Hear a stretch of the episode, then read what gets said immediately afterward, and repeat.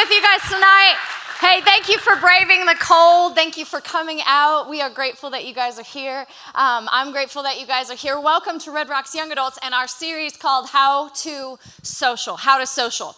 And um, it's important, actually, how we socialize. I think sometimes um, when we started this series, I was like, what's the importance, Lord, of, of the way that we interact? What's the importance of the way that we treat each other? But scripture actually says in John 13, um, or actually, yep, in John 13, that we will know, that people will know how we love God and that they will be able to see Jesus on our lives by how we treat other people.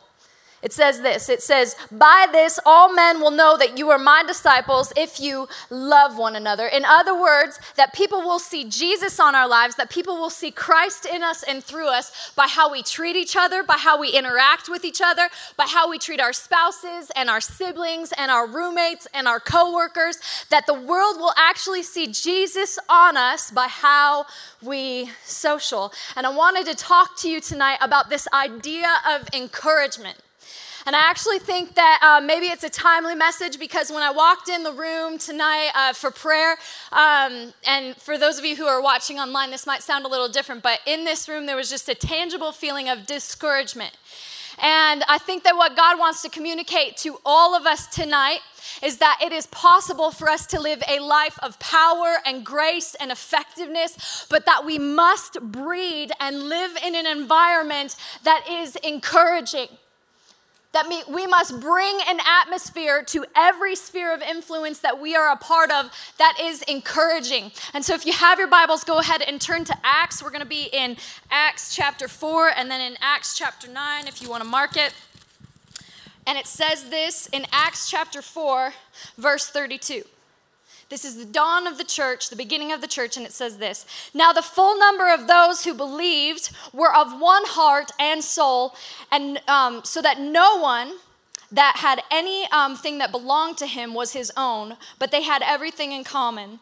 And with great power, everybody say, great power. The apostles were giving their testimony to the resurrection of the Lord Jesus, and with great grace, everybody say, great grace, was upon them. And there was not a needy person among them, for as many as were owners of lands or houses, they sold them and brought the proceeds of what was sold, and they laid it at the apostles' feet, and it was distributed to each as any had need. Thus, Joseph, who was also called the, by the apostles Barnabas, which means son of encouragement a Levite, a native of Cyprus, sold the field that belonged to him, and he brought the money and he laid it at the apostles' feet. If we are going to live in great grace and we are going to live in great power, we must foster an environment within us and without us that is deeply, profoundly encouraging that we can have and we can live in a time of the church that was just like an Acts 2, Acts 4 type of church, but we must foster encouragement. In fact, we must be sons or daughters of encouragement. And so I titled tonight, if you are taking notes, Son of Encouragement, Son of encouragement. And so let's bow our heads, ask God to bless us and be with us. God, we thank you and we love you. I thank you for every single person in this room, and then I thank you for people watching online. I thank you for every single soul that you have saved and you have redeemed. I pray that we wouldn't leave this place without feeling encouraged. I pray that we wouldn't leave this place without feeling your hope and your love and your profound generosity towards us. God, we, we praise you. I just love you so much. May your love be mighty in this room tonight. In Jesus' name. And everybody said, Amen. All right, how many of you had a nickname in high school or in college? Nickname? Okay, amen. Like Squints Palledorous or like Fatty or like, you know what I'm saying? The, I don't know. Hopefully it wasn't Fatty. Maybe you were really skinny, they called you Fatty, and you're like, hey, but okay, you know, like it's fine, um, right? But everybody has a name and a nickname, and maybe it was given to you as a term of endearment. I had a nickname in high school, and um, I would love if it was a term of endearment. I do not believe so, though. Um, and in high school, um, I got, how many of you remember like the very first time like you got your license and you drove, right? It was so cool. It was so rad, man. It was so absolutely like terrifying, right? But it was like so cool uh, because you're finally free and you're finally on the road and you're finally getting on the highway. And the very first month that I had my car, I had a Bronco 2 1988. Give it up for classic cars. Um, what kind of classic? I mean, it barely ran, but it's fine. You know, and and it was it was the first month of me using and driving my car that I'm on my way to school, and I I totally like my car goes dong dong, and I'm like oh, and I look look down and I'm like oh I'm out of gas, man, and um, and so I called my girlfriend Kristen and I'm like hey, and I'm like hey my car's not really working. She's like that's weird. Your dad just worked on it this weekend. And I'm like I know right, It's so weird. Um, I actually like ran out of gas, and she's like you ran out of gas, and I was like yeah, dude, and she's like Jesse, how hard is it to look at your fuel gauge. And I'm like, very hard because when you are 16 years old, like how hard is it to drive your car? Like you get in, right, and you open the door and you're like, and you sit in your seat and you're like, oh God, oh my Lord, you know, and you turn the ignition, but like my dad would get angry because I would always like start it too line and like long and grind the starter, you know? And I was like, okay, so just a little start, just a mini start, you know, like I'm so nervous. And then you you go in reverse down the driveway, right? So you're like, okay, you know, and you're like rear view mirror, side view mirror, rear view mirror, side like it's just like you know what I mean? Literally, you guys, I remember this as a 16. I dis- distinctly remember this feeling. Like I remembered like getting in the car and being like, okay, and you would use your right foot for both the gas, we know this now, and the brake. But I had to conscientiously be like, don't use your left foot. Like I had to be like, I had to be like, don't use your left foot on the brake because I wanted to for whatever reason. And I was like, no, just one foot, only one foot at the whole time, only one foot. Like it literally, like I had to think so hard. And then I don't know if you guys remember this, but when when you get on a highway, like when you get on a highway, like it is like it is literally like you just want to put a sign on that's like, "Yo guys, like flip a coin. This could end in all of us dying or really great." like I'm not sure, you know? And like I'd get my car up to like, you know, 60 miles an hour and I'd put on my blinker and I'd be like, "Everybody just get out of the way." like just move because I'm so scared right now, you know? And like I'd finally get over it and it was just like, oh my God. So, so she's like, how hard is it to look at your fuel gauge? And I'm like, it's so hard. Like, it's so hard. I just can't even focus on the millions of things. And she's like, whoa, okay. Like, I'm gonna come pick you up and take you to school. And so that argument like works for me the first time, but then like two months later, I'm like getting ready for prom and I get my makeup done, I get my hair done, I get my nails done, I'm driving and it's like clunk clunk. And I'm like, I'm, I'm like literally like not smart. and I'm on the side of the road like, oh, this is terrible, right? And my dad, I'm like, Dad, my dad comes pick me up. And that Monday, because it's high school, right? That Monday, I walk in and I'm like, oh, sup, Jerry? And he's like, oh, sup, Conoco. And my nickname for the rest of high school, the next two years, was a gas station. And I was like, I'm gonna remember all of you in heaven. Like so much so that even like people would be like, oh, hey, Conoco, in my yearbook, they'd be like, Conoco, never change, Stacy, you know, and I'm like, oh, like, but listen, sometimes, sometimes our habits become our namesake. And sometimes our routines become our reputation. If you don't believe me, I mean, look at the names that we give to athletes and to people that we love. We call Marshawn Lynch, we call him beast mode. Why? Because something in his brain like clicks on and he's in like beast mode. And then he like rolls through people like a bowling ball, right? Or we call Shaun White, I just I actually just heard this term, didn't know this was his thing. We call him the flying tomato.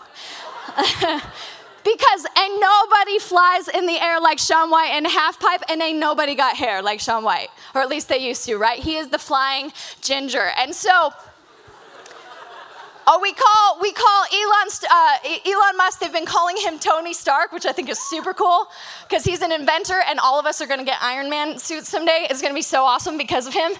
And we call Chad Brugman, right, the pastor of disaster because he never stops making fun of cats. And and so all of the cat people are like, it is a disaster. It is, though, right? And at the dawn of the church, at the dawn of the church, there was a man named Joseph whose reputation was so recognized and whose actions were so prevalent and so, um, so well known by everybody that they gave him a name that fit him better than his birth name. And Jewish people, they would name their kids and they thought a lot about it and they prayed a lot about it. And his nickname actually fit him better than this name Joseph. And his name was Barnabas, which meant son of encouragement. Son of encouragement. And he was gregarious and affirming and kind. And he would walk into a room. He was one of those people. He would walk into a room and he would bring this atmosphere. And not only did everybody feel better, but everybody was better because he was there. He would walk into a room, and church, I don't know if you know this, but every single one of us, we have an atmosphere that is based on the condition of our heart and we bring it into every space that we walk in. And people may not know our heart motive, and we might not say it to them, but they can feel it like an atmosphere. And we create this atmosphere around us. And he would walk into a room, and everybody would feel more powerful, and everybody would feel more encouraged, and everybody would feel more kind. He was a son of encouragement. And this isn't the only time where the Bible talks about a person being the personification of God's encouragement. In Second Corinthians, Paul is writing and he says, We went to Macedonia on a mission trip to share the gospel and to spread the good news. And when we got there, he said, We were met with conflict almost immediately. And he said, We had conflict on the outside and he said, We had fear on the inside. He said, Nothing is going right here. We were deeply discouraged. He says, But God, and our God is an encouraging God. If you feel discouraged tonight, He is an encouraging God. It is what he does. It says, but God who encourages the discouraged, he did what? He sent a man. And we were greatly encouraged through him.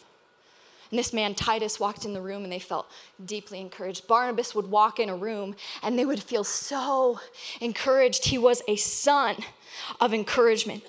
What does it feel like, young adult, when you walk in a room? What does it feel like?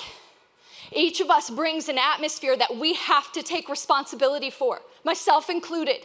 We walk into a room, whether it's our roommates or maybe it's our job or maybe it's, you know, whatever. We walk into a room and people feel the atmosphere of the condition of our hearts. And it, what would people say about you and about me? Would they say, that is a son of encouragement? That isn't a daughter of encouragement? Or would they say, that is a daughter of discouragement? That is a son of stress as a son of frustration. What would they say about the atmosphere that we bring to the world around us? Because I believe that God wants to build his kingdom. And part of the way that he builds his kingdom, if you'll let me build a case, is through the way that we encourage the people around us. That he can actually build disciples and he can actually build his church by all of us in the room deciding that we are going to be sons and daughters of encouragement. The Bible says this about Barnabas in Acts 9. Barnabas was so encouraging to one man that it literally changed the game when it came to the way that the gospel was shared and who it was shared to. It says this in, uh, I'm sorry, chapter 9, verse 26. And then he came, meaning Saul, had come to Jerusalem, and he attempted to join the disciples. And they were all afraid of him, for they did not believe that he was a disciple. But Barnabas took him and brought him to the apostles and declared to them how on the road he had seen the Lord, how he spoke to him, and how on, at Damascus he preached boldly in the name of Jesus. So he went in and out among Jerusalem, preaching boldly in the name of the Lord. And he spoke and he disputed against the Hellenists, but they were seeking to kill him. And when the brothers, meaning the apostles, heard this and learned this, they brought him down to Caesarea, and then they sent him out as an apostle to Tarsus. So the church, all throughout Judea and Galilee and Samaria, had peace, and it was built up. And walking in the fear of the Lord, let it be so in this church. And in the comfort of the Holy Spirit, it multiplied. There's a man named Saul in Scripture, and most of you probably know who he is. When we meet Saul, aka Paul, in Scripture, he is a murderous Pharisee. And his whole goal, his whole drive when we meet him is to eliminate the birth of Christianity, the continuance of Christianity, and Christians themselves.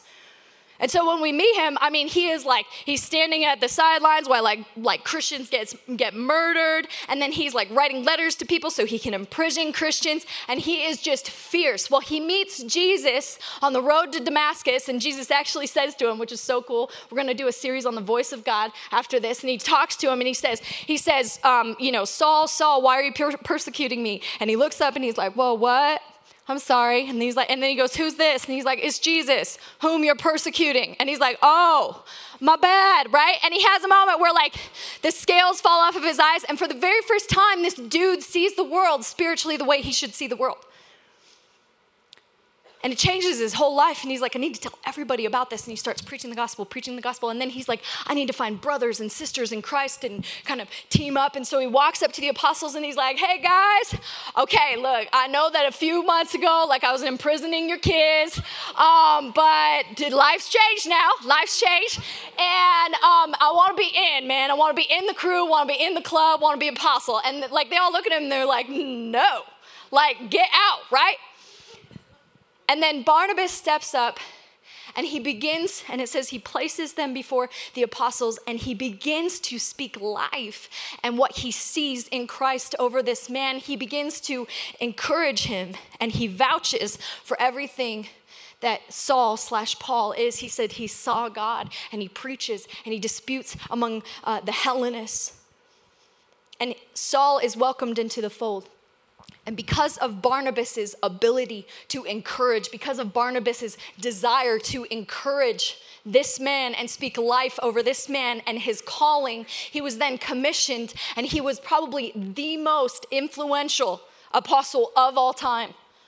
And so when I say that it is important that we encourage, I'm not just like saying that for myself. It's because a man encouraged a man's call. And because of that, Christianity spread to people like you and me, non Jews.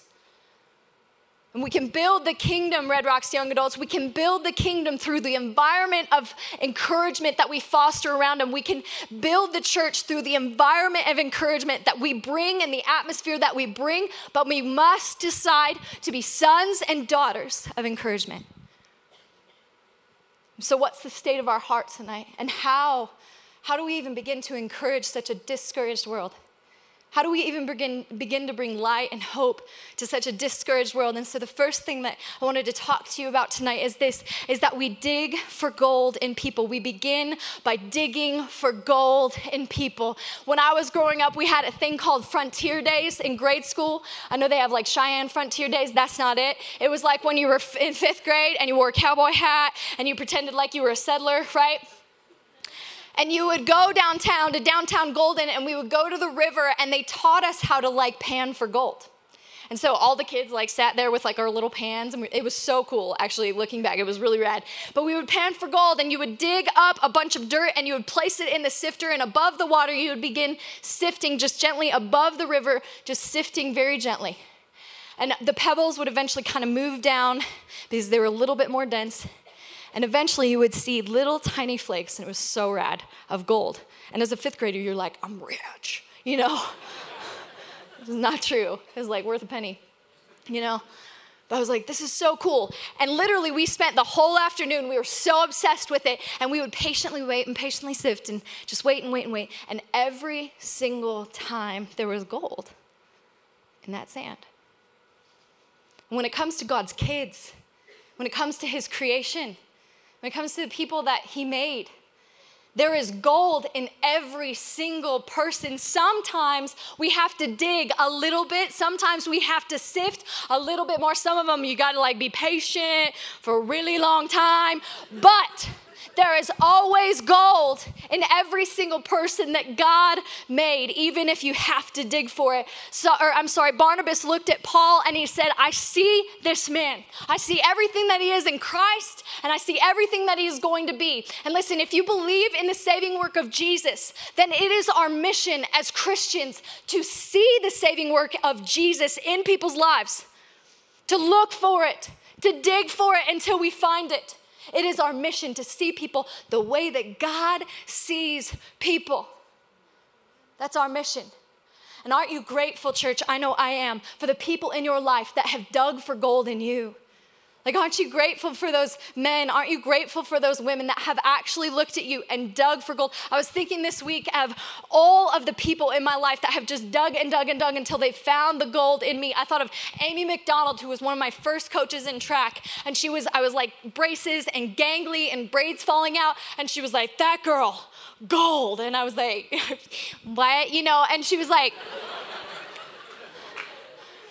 I think of like my sophomore chem teacher who enlightened me and looked at my brain and said, You have like a, you've got a great mind for science. And I love science even to this day. I think of my grandma who would talk about how, as a kid, at some of the most discouraging points in my life, she was like, Jess, you've always been an orator. I remember you giving speeches as a toddler. Like, I remember these people, my chaplain, Scott Werner, who was the very first man to have ever lent me a platform so that I could preach. And I think to myself, these people saw something in me that was beyond my inadequacies, praise God, that was beyond my humanity. And they dug for gold and they said, Ah, I see what you got there. And I'm so grateful, church. I'm so grateful that they did. Aren't you grateful for the people who dig for gold in you? And it's important that when we dig for gold, that we immediately speak about it. The moment that you see an encouragement in someone else, you should just say it. Craig Groeschel puts it this way he says, if you think it, you say it. If you think it, you say it. He says, when I think it, I say it. When I think it, I spray it. He's so funny. But he's like, he's like, why would you withhold a blessing? Why would you ever do that? You see someone with blessing on their life, you see someone with encouragement on their life, and I was thinking about that. I was like, why would we withhold a blessing? I think sometimes maybe we withhold it because we're afraid if we build up the calling of another, or we build up the um, abilities of another, or we build up the character of another, that it will actually diminish our character, as if the kingdom wasn't big enough for all of us. Maybe, maybe we're scared to build up another person because we think it's gonna give them a big head, or we think like, man, they're gonna get overly confident. So I shouldn't tell them like how great that thing was that they did, or how great that report was that they did, or how, you know, how awesome they are at that thing because I don't want them to like, you know. And I was listening to Steve Furtick preach about a season where their church was growing and it was growing and it was growing and it was growing. And um, it was awesome, but it was overwhelming. And he said at one point he went to one of his life groups and he just showed up at one of his life groups um, event one night. And a man there said, Hey, Stephen, I want you to know, man, I've been praying for you. And I've been praying, man, that you just, man, you just stay humble. And he was like, Sweet dude, like, thanks. Um, but I could really use you praying for me that I would be confident right now. And when it comes to our blessing, there is a, we live in a critical world. We live in a world that is diseased with discouragement.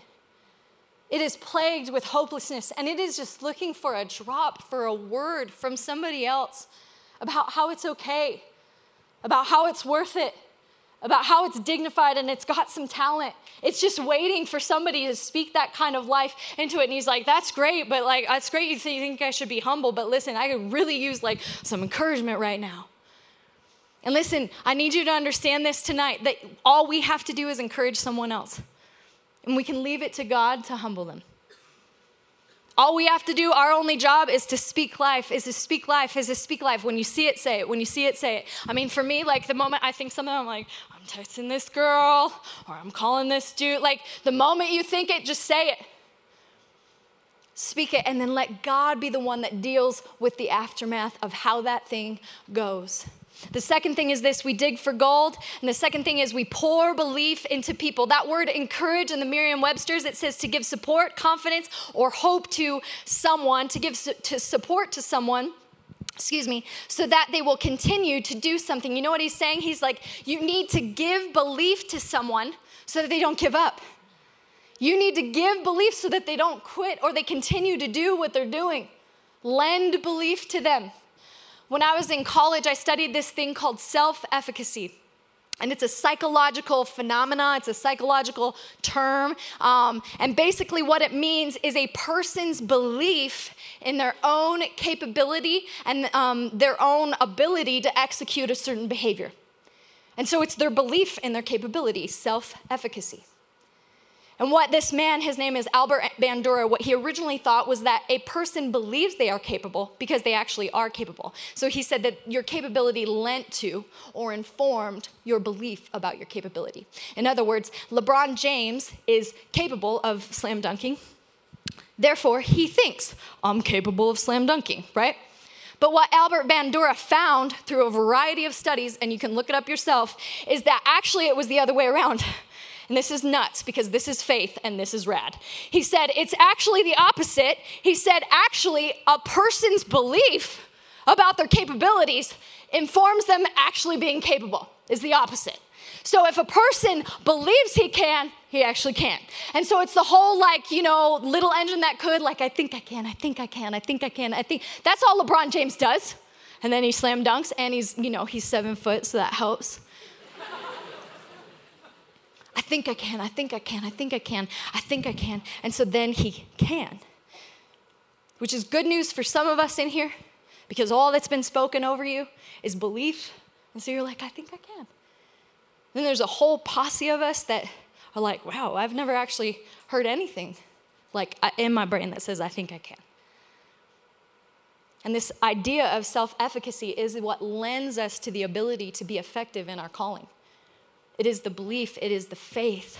And so, what would it look like if a whole church started to lend belief to one another? Started to lend belief to one another. The word encourage, encourage, the Latin word en means to pour in and then the word courage. And so, what it actually means is that we take courage and we pour it into somebody else. It means we look at a person in our life and we're like, man, I know. Like, I know that right now, like, you've got some gifts and you've got some talents and you've got some dreams. I know you've been discouraged. I know you don't think it's gonna happen for you. I know that, man, it looks right now like, like you've got pressure on the outside and you've got fear on the inside. But listen, I think you can do it. I actually think you can. I think that it's possible. I think that, man, and I'll go with you and I'll help you. Listen, lady, I know that right now, like you've got dreams of being married and you feel like so inadequate because you've only seen a broken home and you've only seen a broken marriage and you've only seen a broken family. But can I just tell you that God can redeem anything? And that God can make it possible for you to have the marriage that you always dreamed of. And listen, I'm gonna walk with you and we're gonna, listen, I won't go on your dates or anything because that'd be weird. But you can do this. And so all of a sudden it's going from, I think I can, I think I can, I think I can, to, I think you can. I think you can. I think you can, friend. I think you can and I will be with you and I'll walk with you. The crazy thing about this phenomena of encouraging and pouring out courage and pouring out belief and pouring out life into other people is the Bible. I was remembering it this week. The Bible actually says, and Doug talked about it, that the generous will prosper. The generous will prosper, and those who refresh others will they themselves be refreshed. And the Bible says this in Malachi it says um, that if we give to God specifically, it will be given back to you, pressed down, shaken, and pouring over. And I was reading in the ESV, and it says this. Sorry, I don't know where I am in my notes. Proverbs 11 Whoever brings blessing will be enriched, and the one who waters will himself be watered. And God says, Look, I know you thought that was like super cool. Sorry, wrong, wrong Doug. Super cool what you did there, encouraging other people, watering other people. But I promise you, pressed down, shaken, I'm not going to make it pour over because that would totally suck for the people who have to clean it up.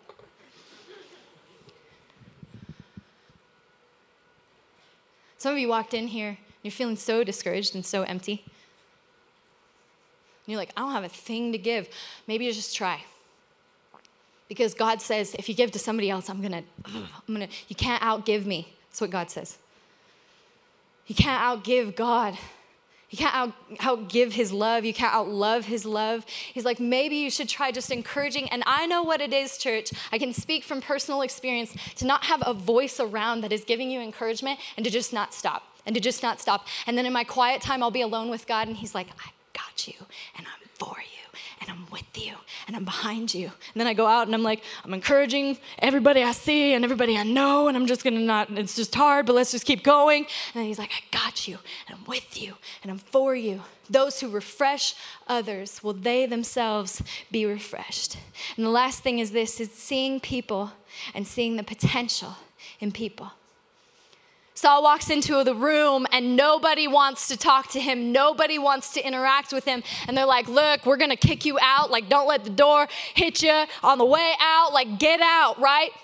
And then the Bible says this that Barnabas took him and he placed him in front of the apostles and he began to speak life and encouragement and he, he saw past Saul's past. he saw past it and he saw beyond everything that he did and he saw potential in him. A few uh, months ago, we were back at retreat and I was sitting in prayer in one of our sessions I think Connor was preaching that night, and um, I was sitting there in prayer, and God like distinctly gave me a name, and He distinctly gave me a word. I'm sorry if that sounds weird, but I walked up to this kid, and I was like, "Hey, look, man, I don't want to be weird. Like you can just slough it off if it's not from God. Totally cool. Whatevs. My feelings will be hurt, but hey, man, I just um, I just think like God wants you to know He's with you, and that He's with you in your call to be in ministry. You're called, right?" And um, he looked at me, and he's like, Well, I know that. And I was like, Okay, cool. So that's, uh, that's all good. And he's like, But I'm just so afraid. And he's like, and I've got this past where I've like made decisions that are just kind of like sporadic and I can't seem to commit and I can't seem to, I don't have what it takes and I'm scared. And I was like, oh, bud, welcome to the club. like, like, welcome to the club where we're all afraid and we're all unprepared. Welcome, man, where you just feel inadequate, but you love God anyway. Like, welcome. It's a great place to be. And I said, I know you're afraid, and I know you're scared, and I know you don't think you have what it takes, but listen, man, can I just tell you that, like, I think you can. I think you can.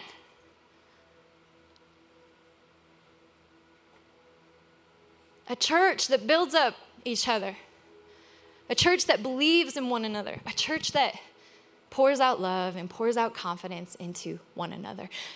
Barnabas brings Saul, and it's so aggressive, it's so awesome. He's like, he brings him and then he like places him in front of all the apostles. And he says, This dude, this dude may have had a past, but I see past his past. I see everything that God has for him. He's a preacher. You should hear him. He's amazing. And he, nobody can fight with the Hellenists because they're too heady and they're too Greek, like they're too amazing. But this guy can. And he will undergo persecution. He already has. I'm telling you, this dude has gold in him. This dude can do it. I believe he can. And I was thinking this week about our generation. And honestly, this is kind of like what I feel like I came here to do maybe a little bit tonight, or I hope God wants to do tonight. But man, I was thinking this week about our generation and about how many discouraging things are said about us. I mean, it started when we were like teenagers, and it was like they're so entitled and they're in their phones and like they can't communicate. It was like disparaging. And it didn't stop like into our 20s, and it was just like they're, in, you know, they don't work hard and they're lazy and they don't know anything, but they act like they do. And it was just like, whoa dude. And I was praying about this like hatred towards millennials. I was. And I felt God say, just every single vessel that I've ever used has had a deep disdain on them before I release them into the projects and into the things that I had asked them to do. And he said, this generation is disdained because this generation is bringing a shift. So I don't know where you're at tonight, but I was reading a New York Times article. So let's get a little unspiritual here. Let's bring it back to earth. And this guy, Nicholas Kristof, he wrote this um, article about the millennial generation. He said, I know what everybody says about the millennials. I know that they, you know, people say they're lazy and they're entitled and that they're immoral and that they're sloppy. He's like, but let me tell you, it was almost like he did a Barnabas. And he's like, but let me tell you, statistically, statistically, what's there. He says, this, is, this generation is the most altruistic generation of all time, period. There's nobody that even holds a candle they volunteer, they sign up for Teach for America in torrents. They volunteer their hours after college more than anybody. He said this statistically 87% of millennials give to charity. We outpace all of our elders by like hordes. And this isn't a brag session, this is to tell you that God says, look, there is something on this generation that I want to use, that I want to bolster. We are driven. He said this generation is driven, and it's not for their 401ks, it's for the marginalized. We have a hatred towards racism. We have a disdain towards sexism. We don't like seeing people being put down. We have a desire and a passion for change. And I believe that there is something that needs to happen in our nation, that there is something that needs to happen in our church, that there is something that needs to happen in our faith. There needs to be a return to Christ, there needs to be a return, um, a movement of holiness, and I believe that it is our generation that will do it. So if you are feeling a disdain, a discouragement, a lack, maybe read that article by Nicholas Kristof that says, I know this is what everybody else says, but I see gold. And I was listening to Billy Graham's messages this week and his old sermons this week, and I saw something that just sparked my heart, and maybe it'll spark yours. And so, watch this. on the verge of a historic moment that could have an unparalleled and unprecedented impact in a world that is confused, perplexed, and frustrated at this hour. And I'm convinced of one thing, that during the past few weeks, we have seen an easing of world tension. And I believe that one of the contributing factors to the easing of world tension and the prospects of an era of peace is the great spiritual awakening that we believe is taking place in many parts of the world.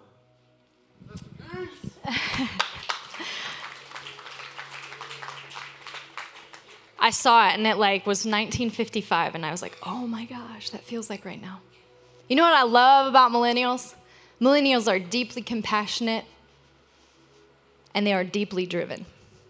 Jesus said that perfect religion is caring for widows and orphans, for the people who don't mean anything, for the people who don't contribute anything. And it is our generation that statistically is taking care of them. Would you guys stand?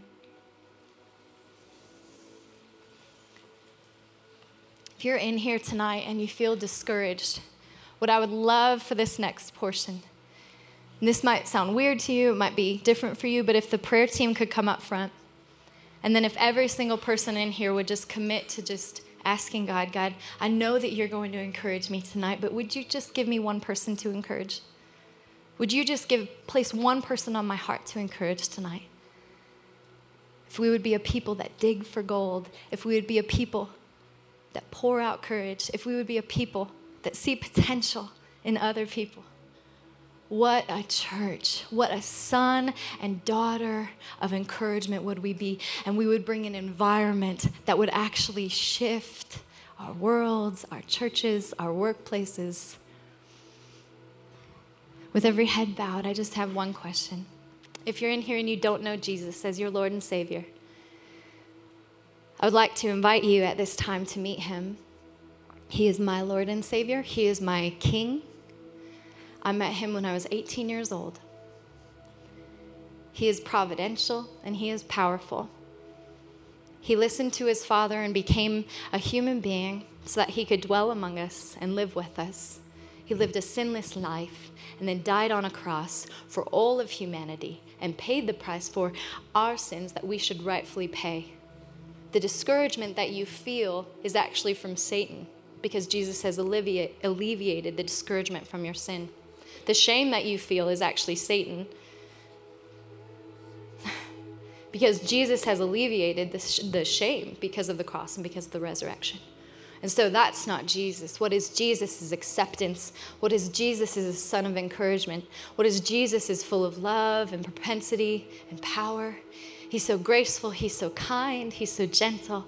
He's our friend. He's our Prince of Peace. He's our warrior. He's our King of Kings. And if you're in here and you don't know him, on the count of three, I'm just going to give you an opportunity to raise your hand and receive him in your heart for the very first time.